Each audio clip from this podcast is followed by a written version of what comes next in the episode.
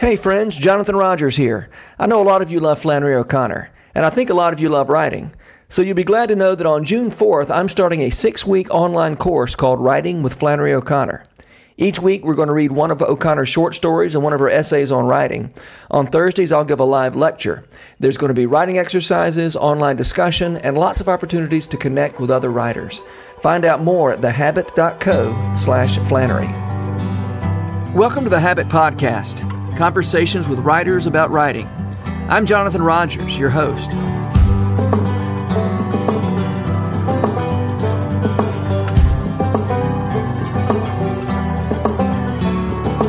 Scott Sauls and I go way back, as you'll hear in a minute. In fact, the first time I ever had tiramisu was at Scott's rehearsal dinner in an Italian restaurant in St. Louis. That's just one of the many ways that Scott Sauls has enriched my life. He is senior pastor at Christ Presbyterian Church in Nashville.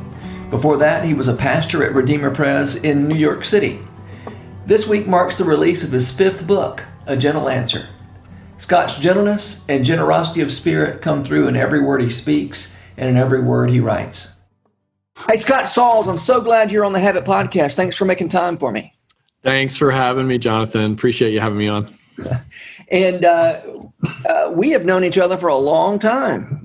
That's right. We went to college together, so I knew Scott Sauls when he was about, I don't know, 19 years old or something. That's right. You actually, Jonathan, were instrumental in me becoming a follower of Christ. Uh, I don't even know if you remember uh, your instrumentality there, but uh, but you were a very very key person in that process for me. Well, back at Furman, back in the Furman days. Yeah, right. Well, and I remember uh, taking a trip to Warner Robins and you taking me to the creeks that became the inspiration for your uh, your yeah. your trilogy. Uh, yeah, right smoke some Swisher Sweets together. Can I can I tell your listeners that that was my first ever thing that I ever smoked, and I think it was the last thing I ever smoked. Uh, and well, your mom was really proud that you had the highest SAT oh, wait, in wait, the wait, history of Warner okay. Robins, Georgia. Yeah. So, All right, yeah. moving on. I could say more. You married really well. oh, I could um, say more about you. You married up with Lou Alice for sure. What's that? You married, married up? Yes, yeah, you're yeah, correct. Uh, we all did, but yeah, right. Who's interviewing uh, who? Yeah, right. That, that's Sorry. A, that's a good question. Who's interviewing who? my bad. I will also say that my uh, my one um, uh, what do you call it? The inter- the one intramural championship T-shirt I own from Furman. I own because not because I won an intramural championship, but because you had so many, you gave me one a year. I think it was from for ping pong. Yeah, I, I was the reigning four year consecutive ping pong champion. It has not gotten me any anywhere in life. Uh, so, well, but it felt important back then. Yeah, right. Well, moving on to more recent accomplishments. Yeah. Um, uh, you have you have a book coming out, which I think is coming out the same week that this uh, episode is going to air, um, called "A Gentle Answer." And yes. this is what your fifth book, is that right? It's yeah, it's my fifth book, um, which is pretty bizarre because I never planned on writing books. It just sort of happened. But but uh, yeah, it's number five. Yeah, and so uh, I was asking you before we started recording. You, the covers look like it's some kind of series, but you're saying it's it's not properly speaking a series. The, these books that you've that you've written. No, no. I mean, I mean, Befriend and Jesus Outside the Lines are my first two books, and um, and they kind of sorta uh, could go together mm-hmm. as a pair. And this latest book, actually, and and, and I, I actually inserted this remark in retrospect after writing a gentle answer that it, it kind of shaped in to a a prequel of, of my first book, which is the book that's that's done, you know, been read more than than the others uh, Jesus outside the lines uh, and you know a way forward for those who are tired of taking sides. It just sort of speaks into various issues, mm-hmm. outrage culture, cancel culture, etc., and how Christians ought to uh, walk in love uh, in in all of the different contested issues that that that we find ourselves in conversation about, but. Uh, a gentle answer is is more of the heart work. Uh, it turned out to be more of, of, the heart work that prepares us to engage well. Because uh, if you know, like Tim Keller says, if we if we haven't um, if we're not breathing in our oxygen, uh, then then we're gonna you know spew something ugly. Um, and, and and so this book is more about breathing in the oxygen of of the you know the gentle and humble in heart nature of Christ, and and then you know having our souls fortified and strengthened uh, uh, to be able to handle uh, a climate of us against them and hostility and you know all all the you know kind of the partisan rancor that we we see and experience every day. Um, and hopefully hopefully engage well so hopefully it'll move the needle a little bit um, yeah I, I, love one thing i love that you talk about in this book is the idea of uh, whereas outrage culture is about what i'm against um, it's really important that we that we t- that we be for something. And that mm-hmm. that seems like really important advice for a writer. I mean, it, even if even if your your writing requires that you speak out against something, mm-hmm. it's super important that that grow out of what I'm for. Mm-hmm. Um, and I guess I'm, I don't know. I guess everybody claims that the only reason they're being outraged is because they're really for something. Yeah, uh, I think there's a there's a country song. I can't remember who the songwriter was, but it, I, I, think I heard somebody play it at the Bluebird. Um, uh, but the, the, the lyric is you, you, you won't have to ask what I'm against if you know what I'm for.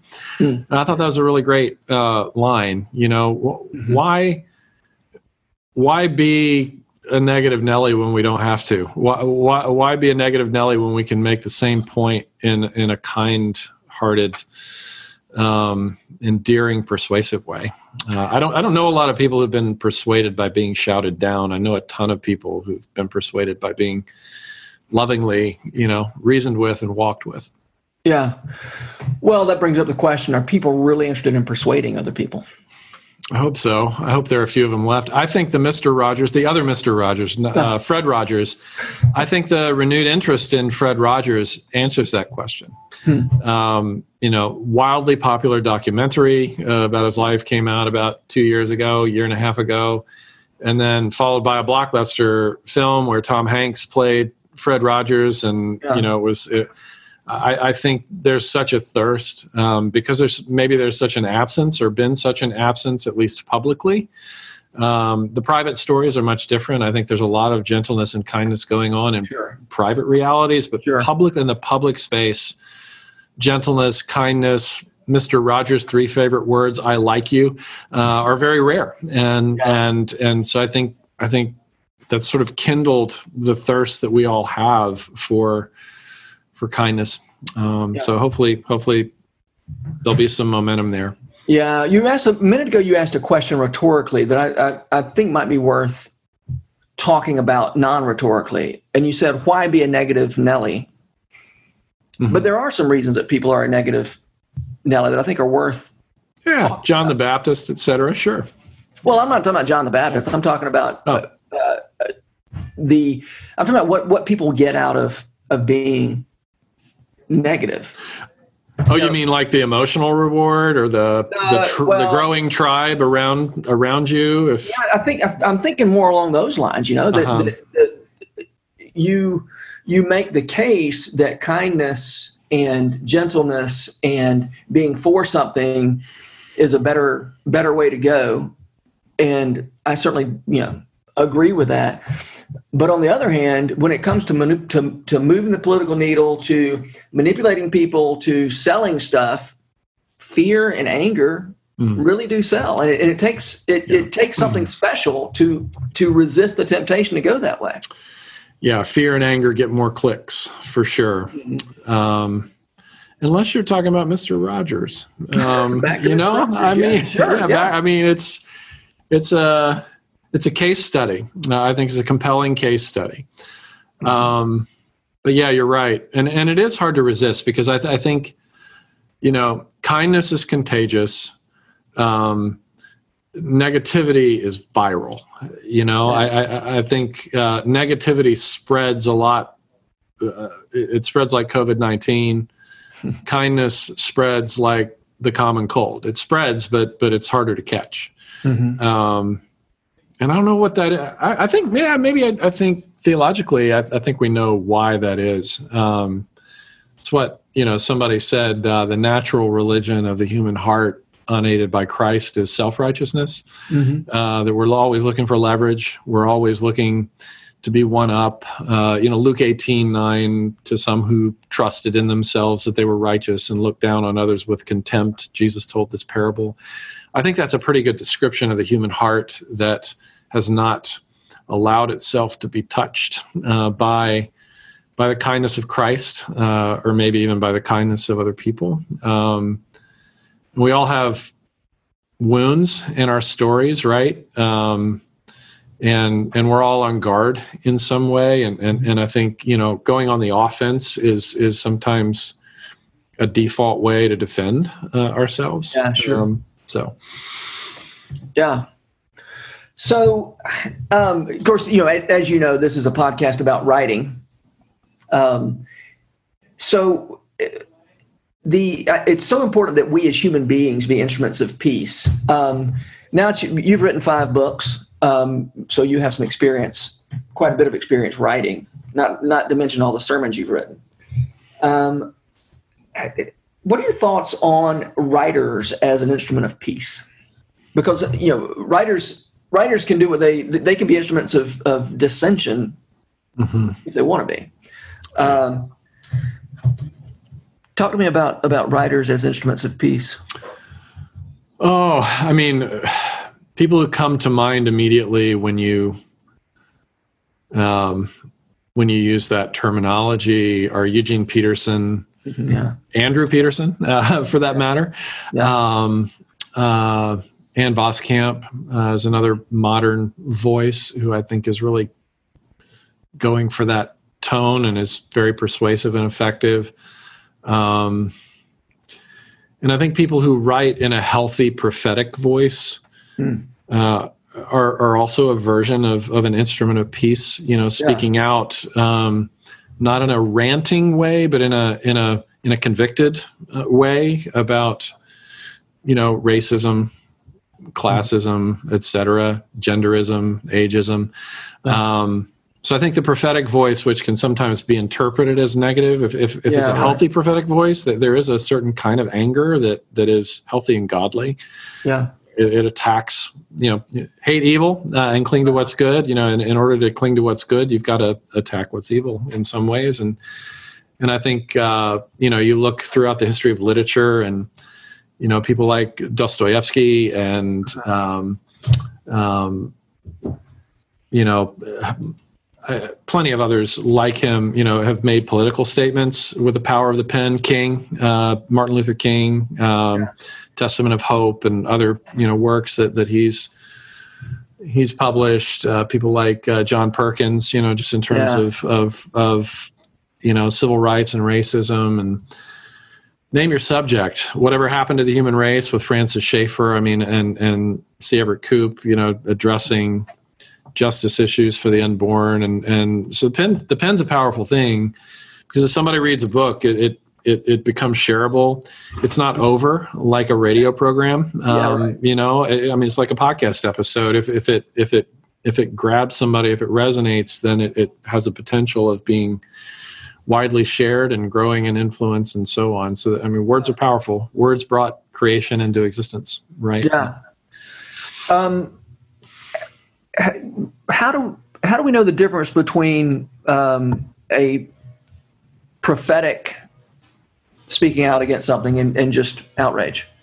Hmm, man, um, sometimes they can look like exactly the same thing uh, to to the to the onlooker, right? I, yeah. I, think a lot of it, you know, only we can see what's what's going on in our in our hearts, right? But yeah like John the Baptist and the Pharisees. Mm-hmm. In, in some ways, there there was pretty significant crossover in their message, right? Yeah, yeah. Um, but John was after something that Christ would increase and and that he would become less, and the Pharisees were after the opposite that Christ would decrease and that they would become more. Uh, and and and you know both of them preached the law, both of them preached the message of you know warning, uh, you know repent or perish, but um, one was, you know, speaking for Christ's sake. The other was was speaking for his own sake. Yeah. You you quote uh, John Perkins uh, in in the beginning of, of uh, a gentle answer as saying we're the first generation to make uh, hate into an asset. Mm-hmm. Um, that's such an interesting idea. Uh, mm-hmm. The I guess one I, I want to. Um, I, I I'm trying to understand what what writers who care about gentleness, kindness, um, you know, fairness, who are interested in telling a, a truer story, um, a truer story than outrage, right? Mm-hmm. Um, is I guess my question is why are you? What gives you hope that gentleness can survive in a world where hate is an asset? and you you you can't answer Mr. Rogers. okay.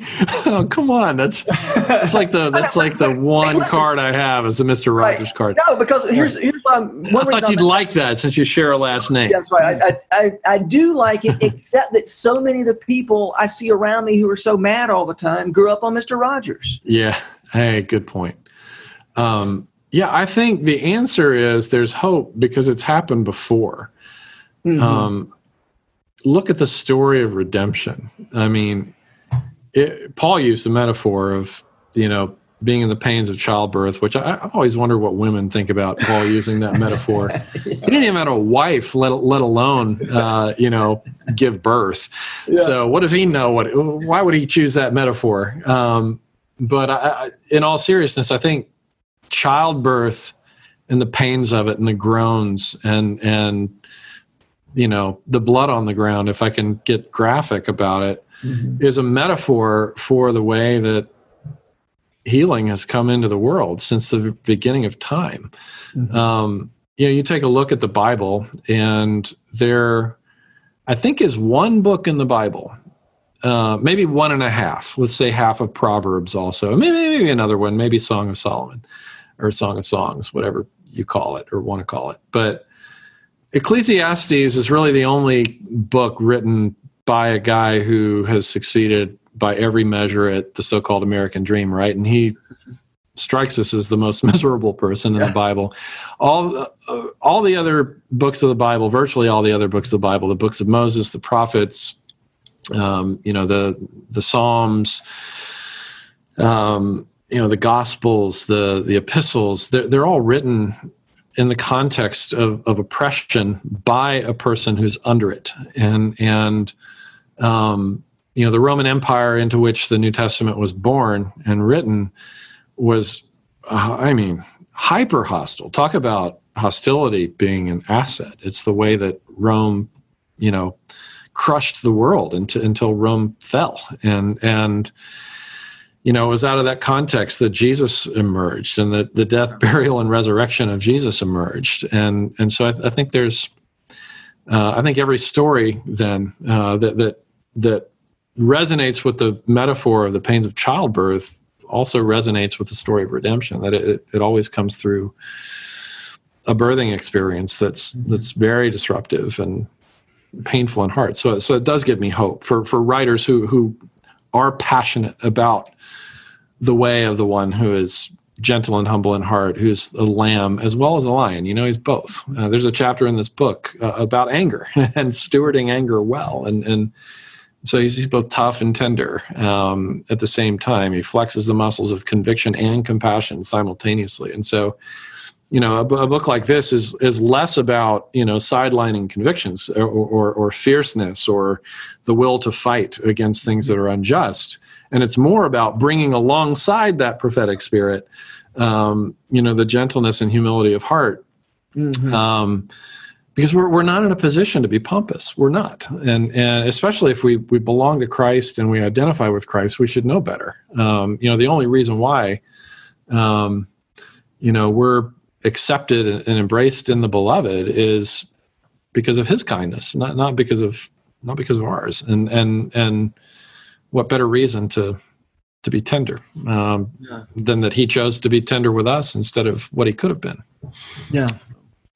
Yeah i mean i, think it takes uh, i think it takes courage for a, a person whether they call themselves a writer or not, it does take courage to say, I know it looks like we're in a world where only aggression and and only the assertion of my rights and my power um, that that's the only thing that can possibly work in terms mm-hmm. of of uh, getting me the life I want. Mm-hmm. I think it mm-hmm. takes courage to to speak up against that and say to to to, to tell a different story.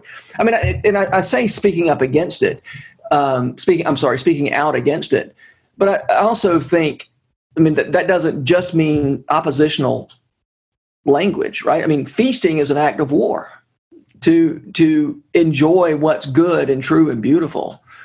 Um, you know, when when the uh, in the uh, Lion, the Witch, and the Wardrobe, when the when the witch sees the, the people feasting, she's just enraged because that's that is a it, that's a kind of hostility that um, well, as, as you were saying earlier, um, as distinct from, I mean, that's being for something, and, and obviously, when you're for something, you you are against something else. But but to feast is to um, is to oppose the the powers of of you know wickedness. Yeah, it's um, to confront the first negative word that God ever said into creation. It's not good for a person to be alone.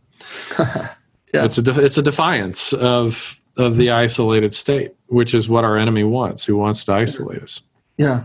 So yeah, so there's a kind of defiance that is that is affirmative. Yeah. And I, I Absolutely. think that, I mean that seems pretty important to what you're talking about in a gentle answer. Yeah, I think a lot of people these days, sort of the missional types. Um, I guess I'd put myself in that that group. Um, use the term counterculture uh, mm-hmm. for the common good. Uh, and and so you know counterculture sounds oppositional, but the but the end game is for the common good uh, to advance flourishing. Um, uh, you know, in in the world and in the human community and in the church and so on. And so, so you're right. That's a that's a great insight. It's a true insight. Resonates. Flourishing. I, what, what a, I love that word. I think it's so uh, relevant to, um, well, to, to, to so many things. But um, flourishing really is telling a a, um, a truer story than the one the world is telling. Yeah. Right. Yeah, it's it's uh, maybe a modern American evangelical word, you know, that resonates with the old Hebrew word shalom. Um, you know, it's it's more than you know just a peaceful feeling. It's more than you know piecing out on a situation you're uncomfortable with. The, yeah. Shalom is is true comprehensive peace. Uh, uh, spiritually, uh, relationally, or socially, culturally, or vocationally. Uh, the shalom that that Scripture talks about, envisions, fights for, and promises in the ultimate sense. Um, is is a comprehensive kind of flourishing um, yeah. that we'll only experience ultimately in the new heaven and the new earth. But but it's compelling. Uh, yeah. You know, if if if we can even believe it a little bit that it's coming, it it it changes things, mm-hmm. changes us. Yeah. Um, how how has um, a belief that ultimately things are going to be made right and and that shalom will will reign? Um, what are some ways that has changed the way you think about the world?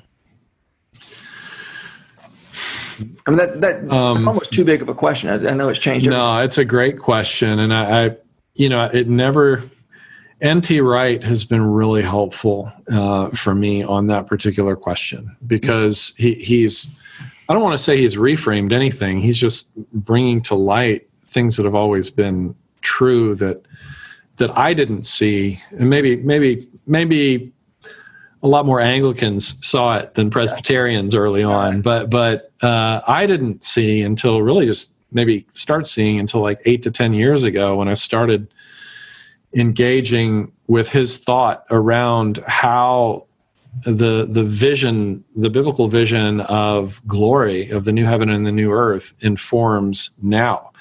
And I think the way he defines hope uh, I hope I don't butcher it. He says something like, Hope is imagining God's future into the present and and and acting accordingly. Um, and and then he ties it to that you know phrase in the Lord's prayer where Jesus says, "Your kingdom come, your will be done on earth as it in as it is in heaven." And, and the way that N.T. Wright has explained that is it's you know that prayer is is a is is is asking for essentially God to send appetizers, um, you know, down into the present yeah. day for the feast that's to come. Russ Ramsey, in one of his books, um, I can't remember which one it is. I think it's the one about Lent, but he he talks about how you know when Jesus does the miracle of turning water into wine, and it's the best wine, right, at the end of the mm-hmm. party, which wasn't customary to do it that way. But but Russ he words it beautifully. He says he says it's it's as if Jesus pulled reserves, um, you know, from from the wedding feast of the Lamb, yeah, down yeah. into that moment. I mean, I'm getting chills as I as I yeah. as I me too say that. Uh, It's just a, such a beautiful way to picture what Christ was up to, uh, or could have been up to in that moment, was, "Hey, you ain't seen nothing yeah. yet. Yeah, no yeah. eye has seen, no ear has heard, no taste buds have, you know, tasted, you know, yeah. what what the Lord has in store." It should make us more hopeful in our writing and communicating. It. Yeah, yeah. I, I was about to say one thing I, I love about that idea of of appetizers of, of the of the you know wedding feast of the Lamb is that it gives it, it that's something I can imagine being a part of. Mm. Right. I mean, I, I, I can't imagine. I mean, you know, the idea that I'm going to some, you know, somehow bring the kingdom of God to bear on on the present. That's yeah. that's kind of a big that's a big ask, and more than yeah. it is my responsibility to do. But the idea of, of being a part, being a a uh, a waiter, so to speak, mm. bringing an appetizer on a tray. Yeah. Um, it's amazing, and getting to eat as well. Yeah, right. you know? That's right. If, yeah, we, but usually those uh, those guys who work mm. the banquets don't get to eat until the very end. Uh, don't don't you? Th- yeah, but they can eat as much as they want. Uh, what's left, right? um, don't don't you think, Jonathan, that the happily ever after story is so satisfying? I, I think it's just really fascinating how how that story is so satisfying and the dystopian story is so dissatisfying. You know brave new world you know 1984 like ugh you know you just kind of feel gross after it. And, and you feel gross partly because you think that's actually how the world was set up to work. And and yet we we resonate so much with a happily ever after story. Why? Because that's that is the story capital s um, yeah. you know that that's hardwired in, into every human heart to long for. And of course, we, we lose that longing through cynicism and lies and, and other things. But but that happily ever after story is actually it's it's not an escape from reality. Right. Like Camus called it, a, you know, an escape from reality. Woody Allen won't you know woody allen says he enjoys art to you know other people's art because he won't watch his own movies because he feels so much shame uh, at the mistakes he makes but yeah. he, he enjoys other people's art to escape reality but but but the best and most beautiful art is actually an, a reintroduction into reality. Yes. Um, right? Oh absolutely. I think that's so true. I mean there is such there is such thing as art that is escapist. Um, but but it's not the happily ever after stories that are escapist. Mm. Um, yeah, no, I think that's right. I, I, think I think stories, the right kind of stories, are an invitation into a reality that's that's truer and bigger and more joyous than the reality that we see with our eyeballs. Yeah, and you know, yes, the sadness and the brokenness and the sin, all that's true. It's just not the truest thing. Mm-hmm. And yeah. I think that's that's what's you know, with with storytelling and with art of all kinds, um, and for that matter, with social justice and and whatever kinds of endeavors people are involved in, um, there's this whole range that's available to us of of telling the truth, mm-hmm. uh, which includes acknowledging, uh, you know, in, in a, Flannery O'Connor, for instance, portrays a, a, a, world that, that can be pretty pretty dark and pretty bleak, mm-hmm. and yet even for you know Flannery O'Connor never suggested that's the truest thing about the stories that she was that's writing. That's right. That's right. Have you ever read any of her stuff? Have I read? Yeah. I want to look into it. I want to look into Flannery O'Connor. There's some really good stuff in there. Um, yeah, that but that that model of, of true, truer, and truest, uh, I, I, think is really so helpful for yeah. um, for giving us a way of talking about um, you know why we tell the stories we tell. Yeah, I mean, I I, I don't know. I, have never heard it put that way, true, truer, and truest. But but um, I, it, to me, it fits perfectly into the categories of the the creation, fall, redemption hmm. narrative. Right? It's it's true that that God created things perfect and people messed it up. Mm-hmm. Um, created disaster for ourselves. Hmm. Um, and then the truer part of the story is that we're in an in between time, right? Where mm-hmm. where Jesus has already begun the process of making all things new, and where His kingdom has already come uh, in yeah. in in subtle but very real ways. And then the truest story is is you know where the trajectory is headed. You know the final outcome, the the one and only everlasting chapter of the book, which happens to be the last one. Right, yeah. all the other chapters are are, are are temporary at least in space yes. and time yeah. they're they're they're which god lives outside of but we're we're we're in a we're in a temporary crappy chapter uh, and and but but we've already got the last one it's yeah. written it's it's mm-hmm. sealed it's the story it's the truth about life and and and it's that happily ever after that that you know that stirs our longing every time we read a story that ends well and that justice yeah. is served and yeah. the bully is sat in the corner and the um, you know the the bullied kid you know is class president you know it's just it's just something that resonates right um, yeah. yeah. i also think this idea of, of the, the true and the and the truest um, is super helpful you know with our anthropology and with our way we we we talk to one another and ourselves about our own failures you know? Mm-hmm. um, to say yeah it's true you you really screwed up or i really screwed up. But that's not the truest thing yeah. about us. Yeah. It's not. Sometimes it feels like the truest thing. Yeah. but but but you're right. It is not. Uh, no. it is not even when it feels like it is. You know we we, we talk we talk about that um, you know just in our own ministry context. Um, you know one of the one of the kind of regular phrases that that we speak is is that um, you know in terms of identity and trajectory your identity and trajectory are exactly the same uh, in christ uh, in your very best moment as they are in your very worst and vice versa you know yeah. they're just certain things that are certain and fixed mm-hmm. um, that, that we're just positioned to receive and and you know yeah. don't really function as as contributors um, you know in terms of how you know things like redemption are accomplished and applied yeah. uh, and yet we get to enter into it and participate in it um, so i'm getting theological this is really more about writing books yeah i know i was trying to i was trying to yeah, think sorry, how, to, sorry. how to rein that back to writing, Sorry. but I'm just going to let, let the theological point stand. Well, there have been things written about these things. That's these true. Matters, so. yeah. yeah. Um, okay, on a more practical, well, I mean, not a more mundane note, not more mm-hmm. practical note.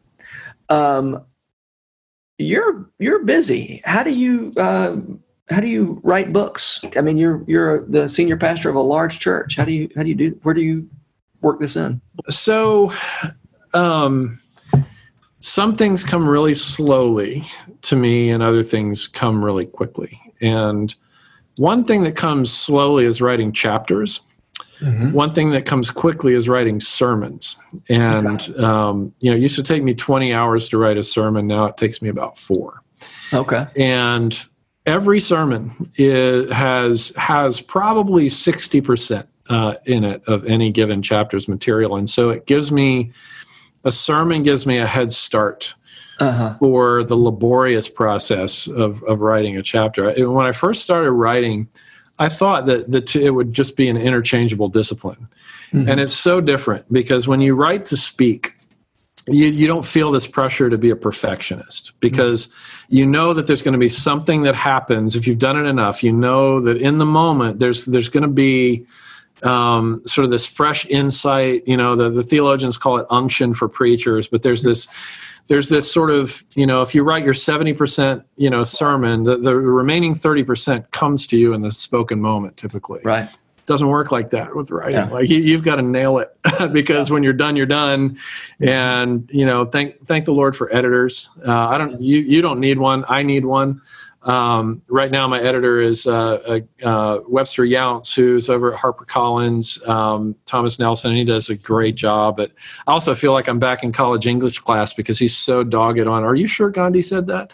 Are you sure that? Can you you know cite the original source because you know what so and so quoted that doesn't count. Yeah. So Yeah. he's like he's like a professor, which you would Uh-huh. appreciate. Yeah. And I, I it, it it initially rattled me, but but but after the fact, I feel like okay, uh, you know, Yeah. um, so thankful to have somebody who cares that much to push me. What's that? Is it a good editor? Such a treasure. Oh my goodness! And and he's you know he's he's a genius with words. He's a genius with you know what lands and what doesn't. And so Uh-huh. so that really really really helps a lot. And and I hit the jackpot with. Um, you know, with my my two Tyndale books too, just had a great editor, uh, Mm-hmm. and we were on the same wavelength, so so there was no ideological tension or anything like that, Yeah. which can sometimes be a problem, I under, as I understand it. But um, but yeah, I, I, I need those editors to sort of, you know, my wife is actually the first editor, and the and she does Uh-huh. a great job. Like she's she's amazing at those things, and um, uh, but you know, the publisher really helps in, in assigning a, a partner to sort of get it right. Yeah. But but yeah, I write one day a month. Um, if Oh, I'm in a writing season, I, I asked for I ask for a one year writing period on a book, and uh, I will isolate one full day uh, to write a chapter each month, and and that's it. And I, I can I can typically get a chapter out in a in a full day. Um, and you know the hard part when you spread it out that much is you know to keep that sort of cohesive thread going through because you get amnesia about what you've written before but but um but that's that's probably the only way it would work for me right now. I, I so admire jonathan people like you who write like full time and that's like your thing. Um i just don't think i'm good enough at it to to to um i feel like i'm i'm the right hander you know being trained to pitch left-handed um, when I write in ways that like speaking feels like a right-handed pitch uh, Right. with my strong arm and writing feels more like a left-handed pitch. Yeah. Yeah. Well, So writer's block is especially painful when it happens too. Um, when it happens on your one day of month, you've uh, set aside. oh my goodness. Yeah. You're up a creek if it happens on your one day, but I, I don't know if you've probably never dealt with writer's block in, in a, in a big way, but, but man, it's, Oh, pain- it's painful. Whole y- years of it. So Really? Yeah, that's yeah. Yeah. Um, Could have fooled me. but I've we, read your stuff. You could have fooled me. well, I wasn't writing that stuff when I was Oh. in my writer's block. Hmm. Um, we'll talk about that some other day. Um, all right. Last question. Who are the writers who make you want to write? Eugene Peterson, Yeah. uh, top of the list. Sure. Um, uh, and this is this is probably my Enneagram Four coming out. Um, Henri Nouwen, um, uh, Brennan Manning. Uh, um, I just I, I love writers who, uh, when I'm done reading what they've written, I feel more at rest. Um, and so, um, I love that, man. I wish I wish you had said that earlier before we, we still had plenty of time to talk. Okay, and I, I love Um, Flannery O'Connor whose, too. Whose work I- makes you feel more at rest. yeah, I mean those are the ones that I because I'm I'm I'm a Type A, and so I have a restless dynamic to my personality and my wiring, and so it just it's centering. But I also really jive with Flannery O'Connor and and just the Uh-huh. you know how she kind of catches you sideways with the Yeah. you know the the the zinger that makes you feel awful about the universe, and then but but brilliantly Yeah. tucked in there is is you know Yeah. redemption redemption realities right the leonard leonard cohen there's a crack in everything that's how the light gets in i think she writes that way um she exposes the cracks and, Yeah. and the light sneaks in um if if we're paying attention but Mhm. um so i like the disruptive stuff too as long as it's telling the truth um Right. I, I, I can deal with a really troubling difficult um painful read as long as it's telling the truth Yeah. Yeah. Yeah. All right, Scott Sauls, thank you so much for being here. This has been fun, and I hope we can get together in other contexts soon. Let's do it. Uh, what, what do you right. call it? The dudes. Uh, uh, June of the oh, dude. June of the dude. Uh, it's coming up. June is right, coming, coming, up. up. Yeah. we'll sit Let's, six feet apart and do June of the dude somewhere. I'll offer my driveway if, if, if you prefer. So that sounds great. All right, man. Thanks. All right. Thanks. The Rabbit Room has partnered with Lipscomb University to make this podcast possible. Lipscomb has graciously given us access to their recording studio in the Center for Entertainment and Arts building. We're so grateful for their sponsorship their encouragement, and the good work they do in Nashville. Special shout out as well to Jess Ray for letting us use her song Too Good as part of this podcast. Visit jessraymusic.com to hear more of her beautiful songs. The Habit membership is a library of resources for writers by me, Jonathan Rogers. More importantly, The Habit is a hub of community where like minded writers gather to discuss their work and give each other a little more courage. Find out more at thehabit.co. This podcast was produced by The Rabbit Room, where art nourishes community and community nourishes art. All our podcasts are made possible by the generous support of our members. To learn more about us, visit rabbitroom.com and to become a member, rabbitroom.com slash